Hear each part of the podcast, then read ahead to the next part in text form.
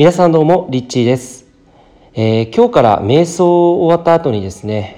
瞑想で受け取ったメッセージをこの音声でシェアしていきたいなというふうに思います。今毎朝7時から8時まで、1時間ですね、六方杯瞑想っていうのをインスタグラムのライブ配信で、無料で行っています。で、その際に、いろんな存在、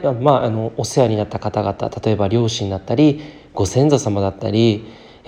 友達だったり会社の上司だったり、いろんな、人たちとつながって感謝をしていくっていう、瞑想を行っているんですけど、その中で最後の方にですね、6つの方角のうち最後の5つ目と6つ目、この方角は天と地で、太陽だったり月、宇宙の大自然、そして、地上の母なる大地、動物たちや植物たちに感謝、というところがあるのですが、そこでいつも、参加されている皆様にもメッセージがある方は受け取ってくださいというふうにですね、言っているんですが、僕自身もその時間の中で、毎回メッセージを受け取った内容をですね、その場で、シェアをさせていただいているんですね。今日は、今日から、そのメッセージをこの音声でも、届けていきたいなというふうに思います。なぜかというとですね、実は3年前ぐらいに、代々木公園に行った方がいいような気がして、その前日に瞑想をして、で次の日朝起きて、瞑想の中で、代々木公園に行って、自分の、気になる木の下で座って瞑想してくださいっていうふうに自分自身に言われたんですね。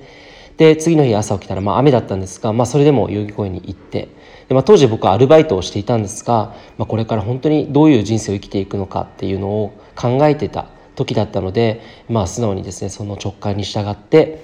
木の下で瞑想していたんですよ。でその時に、降りてきたメッセージっていうのが、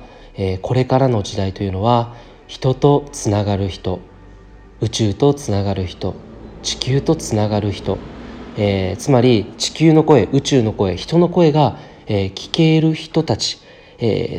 存在たちが重要になってくるというメッセージがあったんですね。で、その時に僕は何か少しでもこう地球や宇宙や人のためになるような仕事がしたいな、そんな風に宇宙にお願いしたところで、スピリチュアル関連の、マーケティングだったりとかっていうので、より多くの人にその精神的な自由、精神的な安定を、もたらすために、それをお届けする仕事をずっと、この2年間ぐらいやってきたんですけれども、今振り返ったらですね、その今瞑想を毎日行っているんですが、植物とつながったり宇宙とつながったりする中で、いろんなメッセージが、届いてきているので、それ毎回ですね、朝に違うメッセージが来ているので、せっかくならそのメッセージを、このヒマラヤの、視聴者さんたちにもお伝えできたらなというふうに思って、今日からこのメッセージをお伝えしていこうかなと思います。で、ですね、まず今日はですね、月からのメッセージが、ありました。これを聞いている方でも、昨日ね、満月だったので疲れているなっていう方だったりとか、すごいぐっすり寝てしまったとかね、なかなか寝つけなかったっていう方で、結構こうバランスがうまく取れてないっていう方もいると思います。そんな方に向けてですね、月からの、短いメッセージですが、こんなメッセージでした。体が疲れや痛みで不調を感じている方は、今日は頑張らずにゆっくりと休んでくださいというメッセージでした。本当にこう体のリズムというか、こう不調和だったりとか、体の中の痛みだったりとか、そういったものっていうのはやっぱり休んでくださいっていうお知らせだと、思うんですね。なので今日はぜひ何かこう仕事を一生懸命やらなきゃっていう風に なりがちな人ほど、ゆっくり休んで、今日は自分のリラックスした時間をですね、意図的に過ごしていただけたらと思います。そしてもう一つが、植物からのメッセージ。このメッセージはこんな感じでしたね。あなた方が食べ物を目の前にするとき、その野菜も果物も動物も太陽や大自然の恵みによって育てられたことを忘れないでください。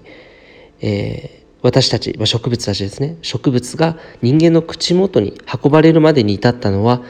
彼らからの恩恵があるからです。どうか太陽や大自然の恵み、彼らにも手を合わせてくださいというメッセージでした。普段食卓でこうご飯を食べていると、そ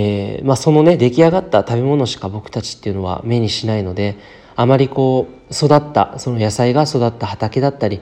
その畑で手入れをしてくださった人たちや、水だったり、雨だったり、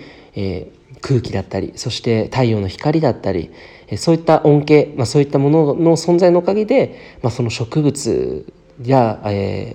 動物もその植物を食べるわけですよね。なので本当にその恩恵があるという、食卓に載っている野菜が育つまでに、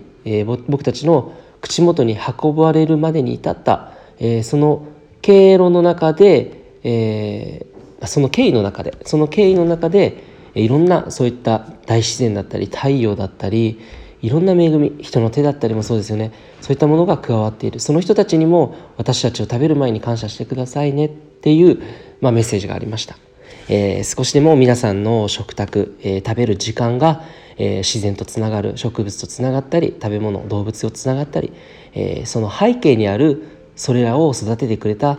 存在たちとつながる時間になれば、幸いです。ということで今日のメッセージは以上です。ありがとうございました。